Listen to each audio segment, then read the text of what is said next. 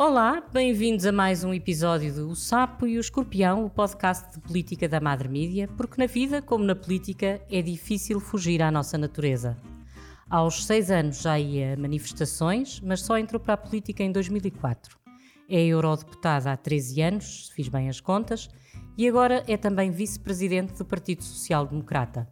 Diz que a advocacia lhe tirou criatividade na escrita, na representação, na poesia. Em contrapartida, na Europa sente-se cada vez mais influente e foi responsável pela derrota de Macron na questão das listas transnacionais, algo que nem para todos é considerado uma vitória.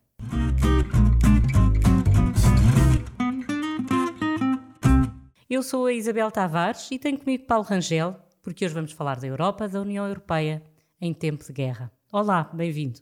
Oh, muito boa tarde. Queria cumprimentar todos os ouvintes do podcast e dizer que é com muito gosto que estou aqui. Enfim, não sei se como sapo, se como escorpião, isso logo verei ao fim. Muito bem, nós gostamos muito de ter por cá. Por quanto tempo é que acha que a Europa, que a União Europeia, vai apoiar a Ucrânia? Porque a 24 de fevereiro nós vimos uma União Europeia muito forte, Houve aquela primeira reunião em que nem havia telemóveis e Zelensky juntou-se via videoconferência, foi uma coisa muito emotiva. Mas agora, à boca pequena, começamos a ouvir e a perceber que há países que estão a desmoralizar, exatamente porque, primeiro, se calhar não se pensava que a guerra ia prolongar-se tanto no tempo. Depois, porque as sanções têm sempre duas vias. À boca pequena, nós já ouvimos muitos países que começam a, a sucumbir e a achar que se calhar a Ucrânia devia até uh, negociar cedências. Como é que olha Bom, para isto? E o que é que tem ouvido aí pelo, pelos corredores do, de Bruxelas? Sim, vamos cá ver. Pôr isto afim em perspectiva. Quando, quando estávamos em 24 de fevereiro, em rigor, eu julgo saber do que falo com bastante precisão, o pacote de sanções foi extremamente agravado por causa das opiniões públicas, não apenas das lideranças europeias. Hum. foram as opiniões públicas europeias que ficaram de tal maneira solidárias que obrigaram os governos a ir mais longe do que eles estavam à espera. Por exemplo, isso no caso alemão foi muito claro. Os alemães todas as semanas faziam mais qualquer coisa porque a sua opinião pública considerava, justamente porque eles já estavam a antecipar as questões do gás, etc., e portanto estavam, claro. enfim, ali a tentar, a tentar, apesar de tudo, medir os passos muito bem medidos, mas a opinião pública de uma forma emotiva, identificou-se com a causa dos ucranianos. E pensou, isto, mais longe. Isto devia ser connosco e isto não é aceitável. Bom, e portanto, o que é que acontece? As opiniões públicas são voláteis, evidentemente. Ou seja, uma coisa que, enfim, eu muitas vezes estive uh, nos nossos meios de comunicação social, nos mais vários, uh, a comentar ou a, a, fazer debates sobre esta matéria, e uma das coisas que, de que falava sempre é da fadiga Há uma altura. E portanto acha que, que agora lado, é isso? As pessoas é que já estão pessoas, a ficar fatigadas e, e, e a impor. Também acho que. Não, acho que, acho, atenção, acho que não é só um cálculo dos governos, é também alguma fadiga que resulta da habituação não é?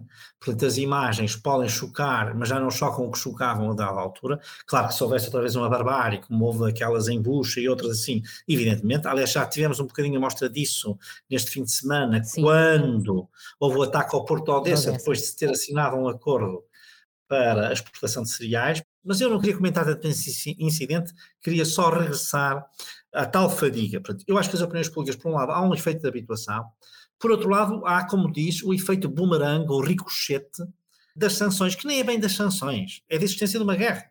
Uma guerra paralisa uh, imensa coisa, portanto, é também das sanções postas à Rússia, mas não é só. Mesmo que não houvesse sanções tão duras, haveria sempre efeitos negativos da guerra que se projetariam sobre o comércio mundial e sobre uh, o bem-estar das populações. E isso pode realmente causar algum mal-estar. Eu, na minha opinião, não acho que vá ser suficiente para reverter aquele que é o posicionamento dos países ocidentais e das suas opiniões públicas em geral. Mas para isso eu acho que as lideranças têm que fazer pedagogia. Quer dizer, eh, nós estamos em guerra. E estando em guerra, evidentemente que ela vai determinar sacrifícios.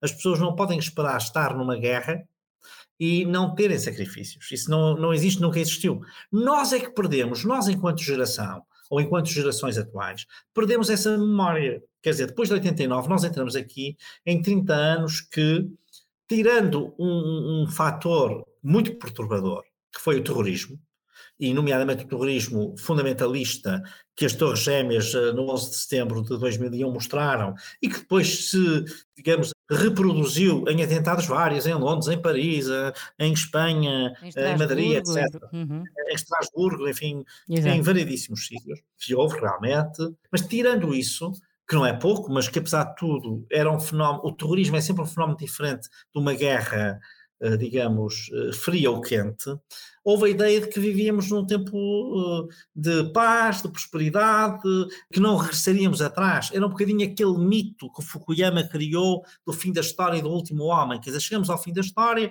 claro que as, as coisas continuam, vai haver acidentes de tráfego, vai haver pessoas com cancro, mas... Mas já não estamos habituados a, a essa... Mas vai haver uma cooperação universal no sentido A esse sacrifício, de... é isso que está a dizer? E perdeu-se isso repare, que as pessoas tinham muito claramente no tempo da Guerra Fria, sabiam disso, estavam conscientes disso, tínhamos passado um período de inflação muito difícil. Portugal, por exemplo, ainda antes da democracia, tinha passado a Guerra Colonial, e eu ainda tenho memória disso, eh, embora memória vaga, mas recordo que os pais dos meus amigos, não, em geral, estavam em África a lutar, e isto uh, atacava todas as classes sociais, e tal. ou seja, isto estava presente, e isto implicava sacrifícios. Já nem falo para trás, mesmo a Segunda Guerra Mundial, uhum. Portugal não entrou, mas eu recordo recordo-me de as minhas avós contarem que o, o tipo de sacrifícios, os meus pais mesmo, que tinham. Claro, os eh, racionamentos, uh, tudo isso. 10, 12 anos, os racionamentos, etc. Portanto, nós, eh, também muito por causa da Guerra Civil Espanhola, também tinha tido efeitos sobre Portugal, tinha havido muitos refugiados, etc. Portanto, nós perdemos um pouco essa memória, não é?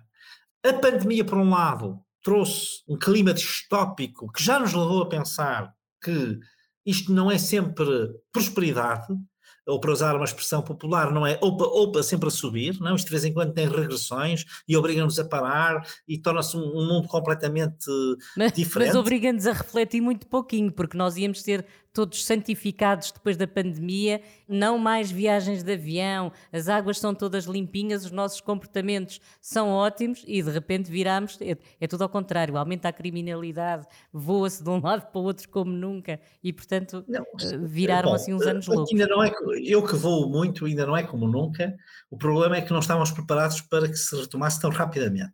Mas apesar de tudo, eh, ainda está aquém do que foi.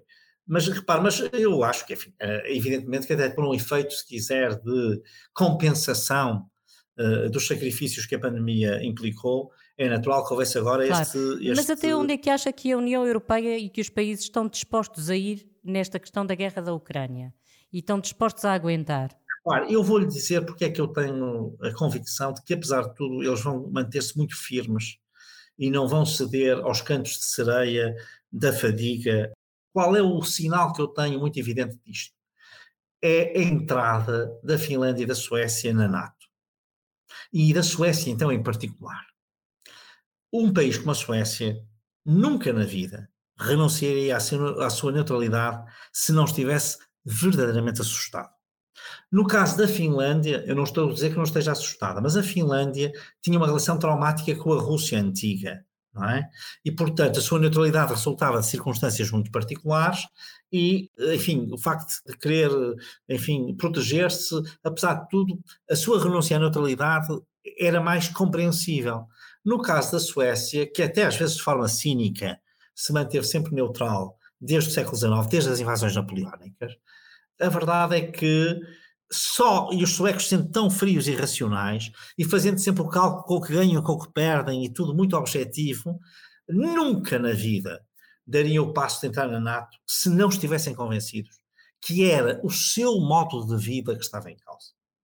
Este é um sinal muito relevante. Se olhar para os países bálticos, se olhar para a Polónia, se olhar para a Roménia, as pessoas não têm enganos sobre esta matéria. E, portanto, eu acho que uh, isso vai ter um efeito sobre os outros, mesmo que os outros tenham alguma, eu diria, contestação. Claro que há riscos, que são riscos políticos internos. A Itália será o primeiro e logo um teste dos grandes em setembro. No uhum. dia 25 de setembro vai haver eleições em Itália.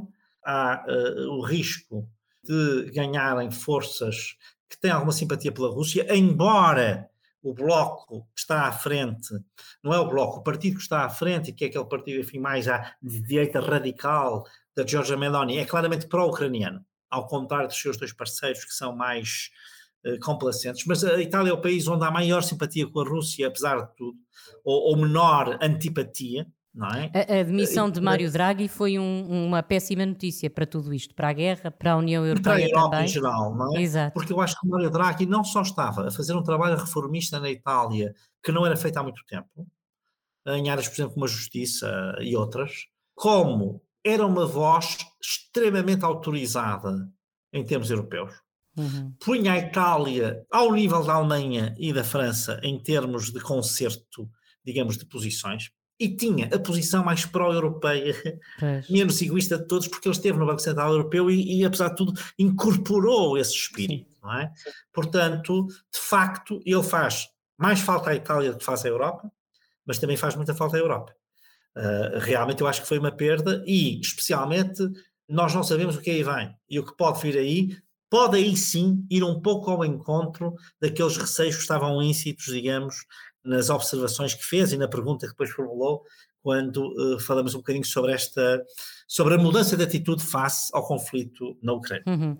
Por exemplo, a saída de Boris Johnson não tem nem pouco mais ou menos o mesmo peso. Como é que vê a saída na questão da, da guerra em concreto? Como é que vê? A saída do Boris Johnson eu acho que não vai alterar rigorosamente nada na posição do Reino Unido, uhum. embora o Boris Johnson, porque tem aquele seu, digamos, temperamento histriónico, desse uma grande visibilidade à causa ucraniana que porventura um primeiro-ministro uh, mais discreto, é, é difícil ser, digamos, menos discreto do que o Boris Johnson, não dará. Mas, mesmo que, repara, o primeiro-ministro vai ser conservador, vai ser a Liz Truss ou o Rishi Sunak, claramente eles vão estar alinhadíssimos com a Ucrânia, mas uh, tome-se em atenção o seguinte, mesmo que fosse o, o do Partido Trabalhista, de certeza que o Reino Unido, nesta questão geopolítica, não mudaria a sua posição ou seja, teria um alinhamento total com a Ucrânia, aliás, em alguns casos, fazendo aquilo que os Estados Unidos não querem fazer,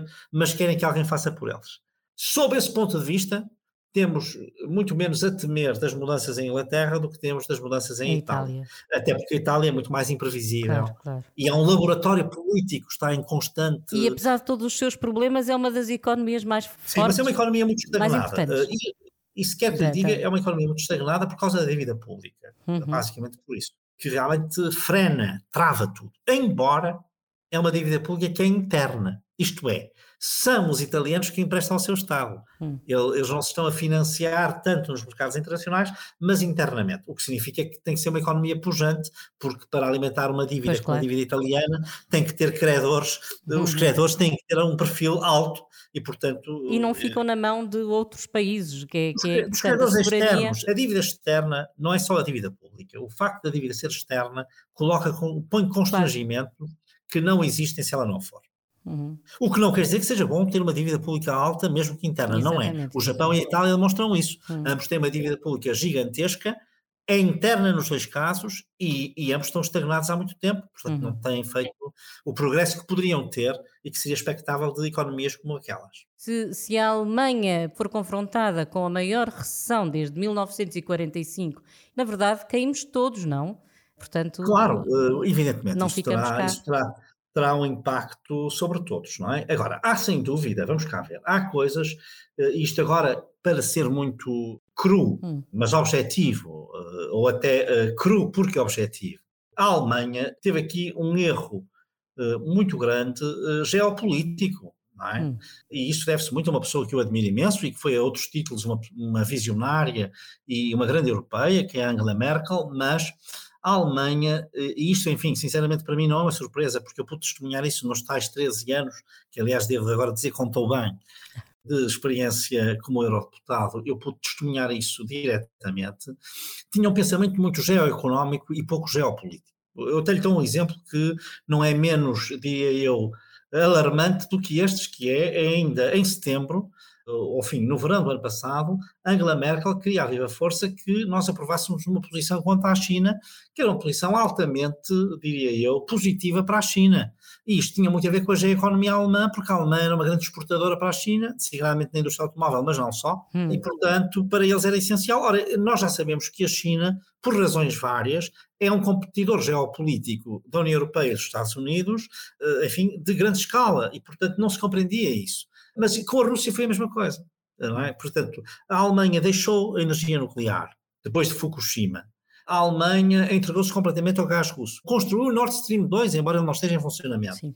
Só não está por causa deste contexto em que não é Exatamente. O que eu quero dizer é o seguinte: isto é uma coisa que era evidente, aliás, repare, os países bálticos, países como a Polónia, como a Roménia, variadíssimas vezes chamaram a atenção, mesmo até os países nórdicos, para que para esta estávamos dependência.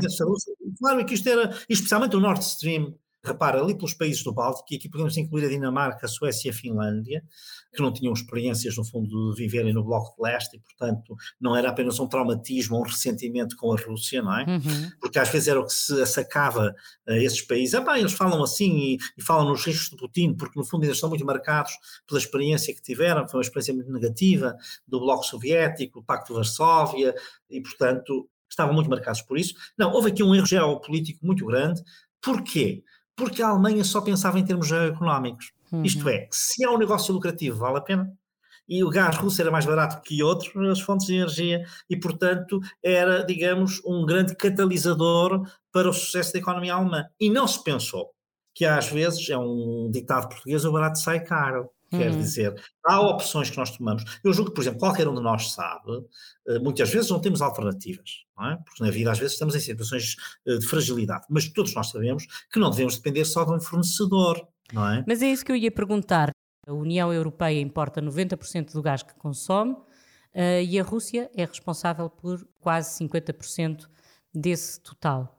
Mas nós não diversificamos as, as nossas fontes de energia, a Alemanha também não, porque isto é ignorância, é casmurrice ou é só falta de visão? É o quê? Bom, eu acho que, em primeiro lugar, que houve, a dada altura, depois da queda do Muro de Berlim, houve um certo entusiasmo globalista, não é? A ideia de que nós íamos abrir as portas do comércio mundial e iríamos fazer uma espécie de especialização quase a nível global. Portanto, de repente, os chips são todos produzidos na China, os medicamentos são todos produzidos na Índia e, portanto, tivemos um pouco esta especialização. Isto, evidentemente, revelou-se um erro. Porquê? Porque eu isso, enfim, eh, sinceramente é uma coisa que estava bastante consciente. Falei muitas vezes naquilo que eh, se chamava, que hoje se chama autonomia estratégica, mas que na altura, às vezes ainda se usa a expressão, soberania alimentar. A razão pela hum. qual às vezes é importante apostar na agricultura, apesar dela poder ser mais cara do que a compra de produtos nos mercados internacionais, é que evidentemente nós não podemos estar dependentes para certos bens essenciais eh, dos mercados internacionais e especialmente da manipulação política dos mercados. Isso não podemos estar. E, portanto, eh, aqui foi exatamente isso, não é? Atenção que eu acho que essa lição foi aprendida. Eh, e, portanto, eu hoje vejo uma grande preocupação em que, pelo menos, os bens essenciais, ainda que produzidos a preços menos competitivos, tenham uma, uma certa proteção hum. europeia no sentido de garantir isso. Embora eu deva dizer que, apesar de tudo, a resposta que a Europa deu à pandemia, no início foi um pouco, digamos, caótica, uh, perturbadora, foi caótica e foi perturbadora também até nos egoísmos nacionais. Uhum. Recorda-se talvez que a Alemanha não exportava ventiladores e, e, entretanto havia ventiladores que estavam para vir para Portugal e em Amsterdão desapareciam e coisas Sim. assim, uhum. mas depois a dada altura houve a compreensão de que se não houvesse uma gestão conjunta da crise, isso foi muito claro, por exemplo, no mercado das vacinas, não apenas na compra, no próprio investimento. A União Europeia investiu imenso. Nós nunca teríamos tido uma vacina eficaz no prazo de um ano, um 13, 14 Sim, mas isso aconteceu nesse setor e agora está a acontecer com a energia e provavelmente daqui a um ano acontecerá com qualquer outra coisa, porque nós estamos, em vez de nos anteciparmos aos problemas, estamos sempre a correr atrás do prejuízo. É verdade, mas, quer dizer, mas isso, enfim, apesar de tudo, eu acho que nós para um corpo tão complexo como a União Europeia, temos reagido rapidamente. Hum. Algumas coisas são em reação. Repare, por exemplo, no caso das vacinas, não parece que fosse fácil nem seria antecipável termos uma política de saúde comum. No caso da energia é diferente. Hum. Aí já dou muito mais razão. Porque no caso da energia, há muito tempo que nós falamos no mercado europeu da energia, há muito tempo que se conhecem, por exemplo, as questões de interconexões, há muito tempo que se fala que o gás da Argélia via Espanha, o gás da Nigéria e dos Estados Unidos através dos portos portugueses e espanhóis podia perfeitamente chegar à Europa e contribuir para uma diminuição da importância da Rússia nas provisões de gás. Portanto, Também é vamos chegar ao problema da água, que tem a ver com a energia, mas não só Com muito mais Neste momento, até posso dizer, eu até acho que já há bastante gente, ainda não apareceu na agenda mediática, designadamente da Comissão Europeia, mas eu já vejo imensas movimentações de eurodeputados, por exemplo, da Roménia, a pedirem, eh, ainda hoje tive tratado uma questão dessas, a pedirem para se fazer uma visita a Portugal e a Espanha, juntamente com gregos, croatas e italianos, para haver uma troca de experiências sobre como combater as secas e os efeitos das secas, como tratar da irrigação com a falta de água, que tipo de soluções é que se podem providenciar. Uhum. Portanto, sem dúvida que essa, eu diria que essa sua chega foi bastante oportuna, porque eu, por acaso, ainda hoje já estou a sentir essa movimentação e é evidente que isso vai acontecer e vai ser, eh, em grande parte, em reação que vai acontecer. Exato. Mas, enfim, se nós conseguirmos reagir, já não é mal. Vamos fazer da União Europeia uma central de compras. Agora, esta história já se começa a falar na compra de armas, foi a compra das vacinas primeiro. Não, na compra de armas já existiu, já ocorreu. É? Já. É? Portanto, uhum. também foi um, uma espécie de, de inovação uh, desta crise uh, também já ocorreu. Agora, repare, nós temos de ter isso eh, como algo de certo. A circunstância de, em muitos casos, a União Europeia poder fazer compras centralizadas é um fator que pode beneficiar muito toda a economia europeia e as economias nacionais, cada uma per se. Uhum. E, portanto, porque ela tem uma capacidade negocial que, por exemplo, um Estado como Portugal nunca terá. É? Claro. E, portanto, evidentemente que isso pode ser relevante. Há aqui um aspecto que pode ser negativo, é que a dada altura podemos ter um grau de centralização tal que também pode já não ser muito desejável. Uh, mas enfim, uh, eu acho que há matérias nas quais claramente nós ganhávamos muito. Eu vou-lhe dar um exemplo que tem a ver com os incêndios, a questão da proteção civil. Uh, e até ainda no outro dia houve um jornalista que me quis corrigir numa entrevista e corrigiu mal, porque disse: Bom, mas agora já há um mecanismo europeu de proteção civil. Existe, mas é ainda com meios nacionais. Uhum ainda com meios nacionais. E uh, o que acontece é que nós vamos ter necessidade de ter uma pool de meios para combate aos incêndios, às inundações e até outro tipo, estou a pensar em erupções vulcânicas claro, ou terremotos, uhum. os incidentes, as grandes catástrofes naturais, em que vamos ter que ter alguns meios europeus, porque o que aconteceu agora foi, havia dois, a dada altura havia dois canadeiros uh, uh, espanhóis que estavam a ajudar nos nossos incêndios. Os incêndios passaram para a Espanha até de uma forma que não foi menos violenta que a nossa, claro que eles tiveram que ir para a Espanha. Eles estavam, eram de Espanha ao serviço da Força Europeia de Proteção Civil, ou do Mecanismo Europeu de Proteção Civil, que é assim que se chama. Mas nós precisamos de uma verdadeira força. Portanto, isto para dizer que.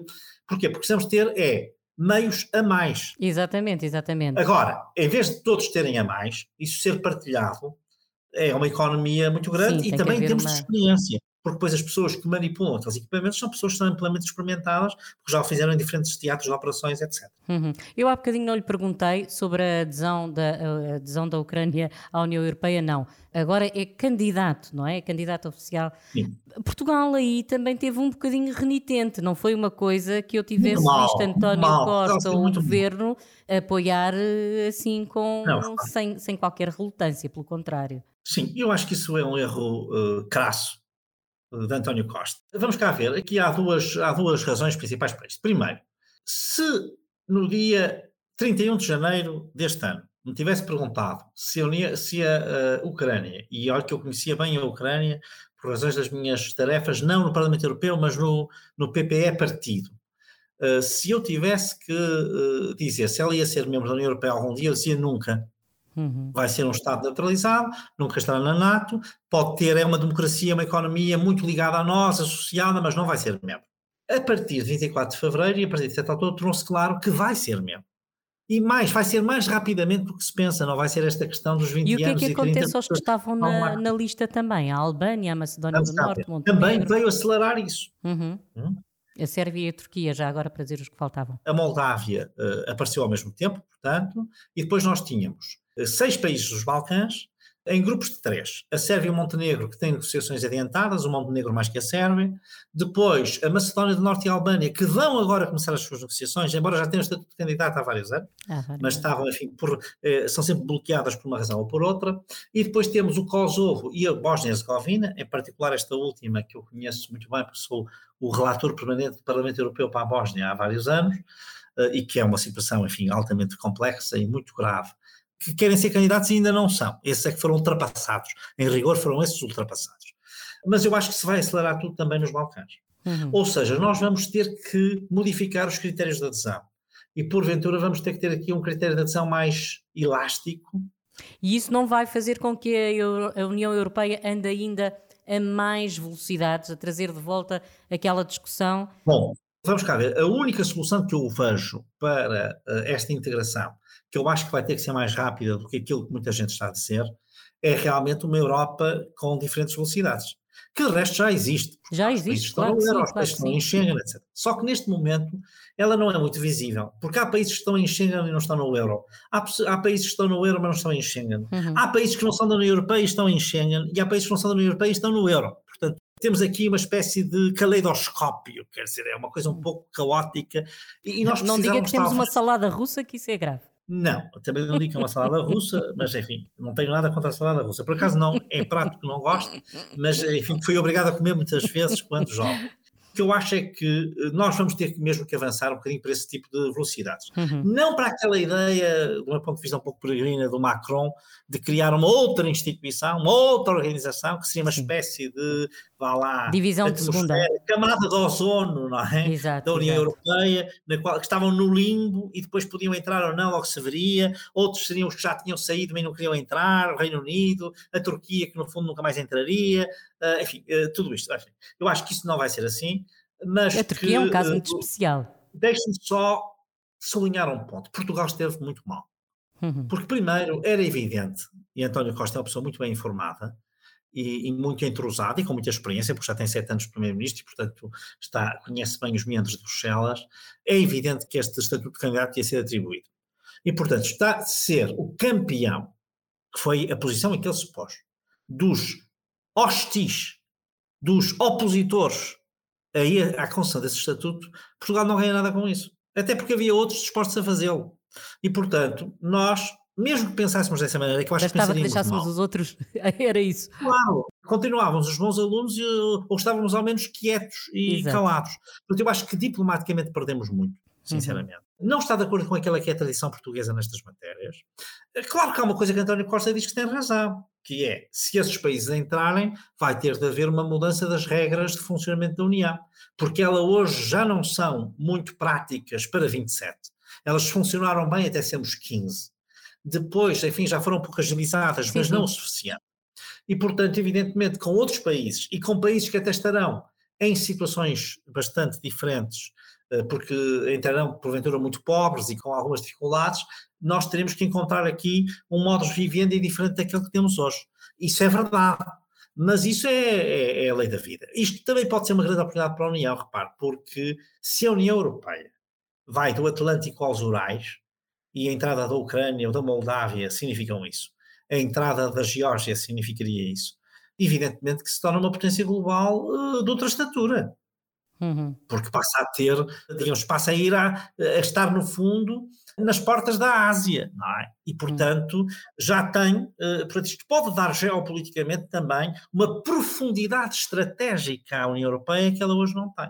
Uhum. Eu penso que isto não era aquilo que a União Europeia desejaria numa fase inicial, mas os caprichos dos deuses são insondáveis e nós viemos ter aqui e agora é aqui que estamos. Quem é que é nesta coisa da solidariedade europeia? Quem é que é mais sapo e quem é mais escorpião? Normalmente, um pouco mais escorpiões são os países, são os Países Baixos, a Holanda, a Suécia, a Dinamarca e eventualmente a Áustria. Muitos esperariam que eu dissesse a Alemanha, não. A Alemanha é muito mais solidária do que as pessoas uh, pensam. Uh, a Alemanha acaba sempre por ceder de uma forma ou de outra. Claro que se pode dizer que às vezes os outros é, são lebres lançadas pela Alemanha para ela depois poder uh, fazer equilíbrios. Mas a Alemanha, em muitos tempos, em muitas ocasiões, tem demonstrado uma generosidade que não é desinteressada, porque faz parte do interesse da Alemanha estar integrada na União Europeia, a sua economia tem muito a ganhar, mesmo com os fundos europeus, porque muitos dos fundos europeus que estão na Eslováquia, na República Checa, em Portugal ou na Bulgária, são empresas alemãs que também beneficiam deles, porque são elas que estão a fazer obras, são elas que estão uh, a fazer determinados serviços. Portanto, é uma espécie de situação win-win em que toda a gente pode ganhar alguma coisa com isso. Mas, uh, portanto, eu diria que estes seriam os escorpiões.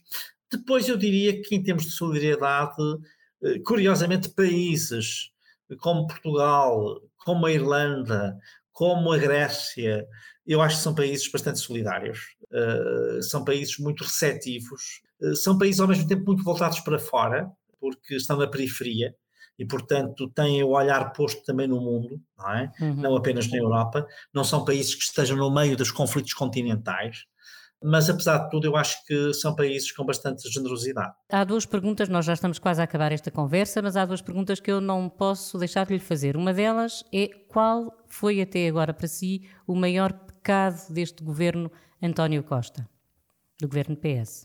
Bom, sinceramente, nesta, enfim, contando o governo a partir da sua posse, que é de abril, não é? Hum. Pronto Bem, mas já, já, podemos contar este governo, há bocadinho falou em sete anos e, e realmente. Pronto, deixa eu contar a continuidade, aí não tenho dúvidas nenhumas, foi a destruição, o desinvestimento no Serviço Nacional de Saúde. Uhum. Portanto, ao contrário de que o governo alardeia, que esteve sempre com o Serviço Nacional de Saúde na boca, era evidente desde o início que o governo optou por um grande desinvestimento no Serviço Nacional de Saúde e que nós estamos hoje numa situação de grande impasse e dificuldade para ultrapassar.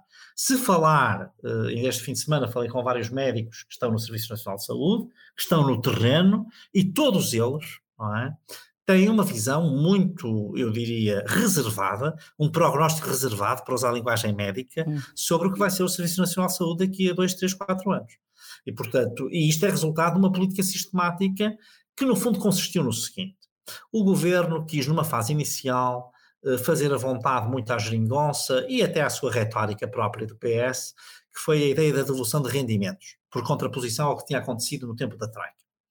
E, muitas vezes, está a dar mais 10 euros nas pensões, mas depois está a atrasar dois e três meses consultas no Serviço Nacional de Saúde para fazer essa reposição de rendimentos. Uhum. E ninguém paga uma consulta no médico mais cedo com 10 euros, ou com 30 que sejam. E, uhum. portanto, uhum. num serviço privado, digo eu. E, portanto, eh, ficamos a perder com isso. Uhum. Se me perguntar qual é o grande legado negativo de António Costa, há vários, mas o principal, do meu ponto de vista, foi o desmantelamento gradual, quase que eu diria anestesiante e uhum. anestesiado do Serviço Nacional de Saúde. Agora fica curiosa, e se fosse dizer desde março, só desde a altura em que tomou posse este último governo? se fosse desde março, apesar, apesar disso, eu diria que o grande, a grande falha é a, a, total desorganização do governo. Quer dizer, um governo que parte com uh, maioria absoluta tem de partir com um ímpeto reformista e com uma visão orgânica, uh, com muita força. Ora, António Costa não tem nenhum ministro de Estado, estranhíssimo meteu dentro do governo todos os aspirantes a líderes do PS. Portanto, aquilo tornou-se uma espécie de concurso uh, Miss sucessor. Portanto, é a Ana Catarina Mendes, é, é, é, a Vieira da Silva, é o Eduardo Cordeiro, é o Pedro Nuno Santos, é o Fernando Medina, é a própria Marta Temido, enfim, é toda a gente. Bom, e portanto, aquilo parece um song contest, não é? Portanto, e deixou de haver foco no trabalho do governo. O Primeiro-Ministro também quis fazer muitas viagens europeias nestas mesas. Repare, havia coisas que são, obviamente, que hoje a vida europeia é altamente exigente para um Primeiro-Ministro, há cimeiras a toda a hora, etc. Mas ele passou a vida fora, porque está a trabalhar na tal suposta ambição de vir a ter um cargo europeu. E, portanto, dizem, enfim, não sei se é assim, se não é, mas a verdade é que ele realmente eh, desinvestiu na agenda nacional. E isso traduziu-se em quê? Traduziu-se é, na, na, demonstração de mais um falhanço clamoroso do governo, que é a questão do aeroporto. Hum. Quando nós temos um ministro, que aliás põe-se que está de Estado a assinar um despacho, em que tem a solução toda para o aeroporto, dois dias antes de um congresso do PSD, é desmentido pelo primeiro-ministro, depois vai ser demitido, mas não é demitido, depois faz um perdoa-me, depois revoga o despacho. Isto era para dizer que para mim esse foi a maior, uhum. o erro mais clamoroso, porque está ligado à própria desorganização uhum. uh, que o governo vive. Paulo Rangel é agora vice-presidente do PSD e eu não posso deixar de lhe perguntar quem é o escorpião do partido? O que é que tem afastado o partido cada vez mais do poder? E o que é que o pode aproximar? Olha, eu sinceramente uh, diria que aquilo que foi o escorpião do partido nos últimos tempos um partido perder eleições, ou não ter perdido, mas sair do governo, como saiu em 2015, faz parte da normalidade democrática, não é? Depois, eventualmente, já houve aqui eh, três legislativas. Bom, à terceira, talvez já as coisas devessem ser diferentes e até foram piores do que antes, por causa da maioria absoluta. Não é? Uh, o que é que eu acho? Eu acho que foi muito uma coisa que, que eu já tinha diagnosticado há muito tempo, que é a falta de alternativa. Isto é, a incapacidade de se constituir como alternativa. O PSD, por opção estratégica assumida, portanto, isso nem pode ser criticado, foi assumida assim, eh, queria ser um complemento e não uma alternativa do PS entendia que havia decisões e reformas que era preciso fazer com o PS e, portanto, era preciso atrair o PS. Bom, isto criou no eleitorado a ideia de que, bom, se é para ser o PS a governar, mais vale, uh, se é para ser, então é que seja. Não vale a pena estar a votar no PSD se eles dizem que o PS também é bom. E, portanto, eh, isto aqui é um bocadinho infantil a forma como estou agora a pôr a questão, mas uh, pondo em termos mais uh, sofisticados e, porventura, mais próprios, o que eu diria é que nós não fomos capazes de ser alternativa, e isso explica que o PSD estivesse divorciado. Eu penso que só estes, estas semanas que decorreram desde a eleição ou da tomada de posse, melhor dito, de Luís Montenegro, é já evidente que a vontade do PSD é constituir-se alternativa e, portanto, eu acho que ele vai ter agora aqui, obviamente, uma travessia que não é fácil, porque é longa, mas uma, em que pode afirmar-se como uma grande alternativa, porque também goza de uma vantagem, se eu posso chamar assim, que é a desvantagem do PS, é que o PS está com maioria absoluta, mas está muito desgastado porque está no sétimo ano do seu governo. Uh, e normalmente as maiorias absolutas têm-se no início e vão-se perdendo, não, é? não se têm ao fim. E, portanto, está sem o fôlego hum. inovador, Mas renovador. se pensarmos em tudo aquilo porque o PS passou nestes sete anos, desde os incêndios a tanques, bem, eu podia enumerar aqui os maiores pré-avisos de greve que já vi, e mesmo assim ganhou com maioria absoluta passados uh, seis anos, não é? Bom, eu acho que aí, uh, como digo, há uma questão que tem a ver com a falta de alternativa, que foi assumida e que é errada, e há outra questão. A pandemia aqui também baralhou um pouco as coisas, a forma como o PCP e o Bloco de Esquerda se comportaram contribuiu muito para isso. A maioria absoluta, até do meu ponto de vista, foi um pouco coincidência neste sentido, quer dizer, foi, aquilo foi o dia D para isso acontecer, se fosse dois dias antes ou dois dias depois, provavelmente o PS teria um bom score, não há dúvidas sobre isso hoje em dia, vista a posteriori, mas provavelmente não chegaria àquele que permitiria ter a maioria absoluta. Portanto, enfim, há aqui Como várias. É Prefere a política europeia ou a política nacional? Entretanto, se nós formos ver o calendário eleitoral, temos as eleições europeias e depois temos as. Coisa, Como é que vai? Há uma coisa que, que é muito simples fazer ver e que talvez nem todos estejam totalmente conscientes. Mas hoje a política nacional europeia é a política europeia nacional. É verdade, é verdade. E, portanto, eh, essa divisão artificial nós já não o podemos fazer. Mas e, não portanto, é o mesmo para quem a exerce. Não uma outra, porque quando faço uma estou a fazer a outra. Está bem, mas eu, eu aqui falava mesmo, percebeu isso perfeitamente do ponto de vista... Não percebi nada, não percebi. Muito não bem. sei o que é que quer, mas pode, então, se quiser pode Então eu vou, eu, eu vou dar um bocadinho mais de tempo para refletir e nós chegamos ao fim de mais uma conversa. Muito obrigada, Paulo Rangel, por ter aceitado o nosso convite. Eu é que agradeço. Obrigada também a quem nos ouve. Nós voltamos para a semana com mais um episódio para falar sobre atualidade política, à luz da fábula que nos conta a história de um sapo e de um escorpião que morreram afogados porque nenhum deles conseguiu fugir à sua natureza. Até lá.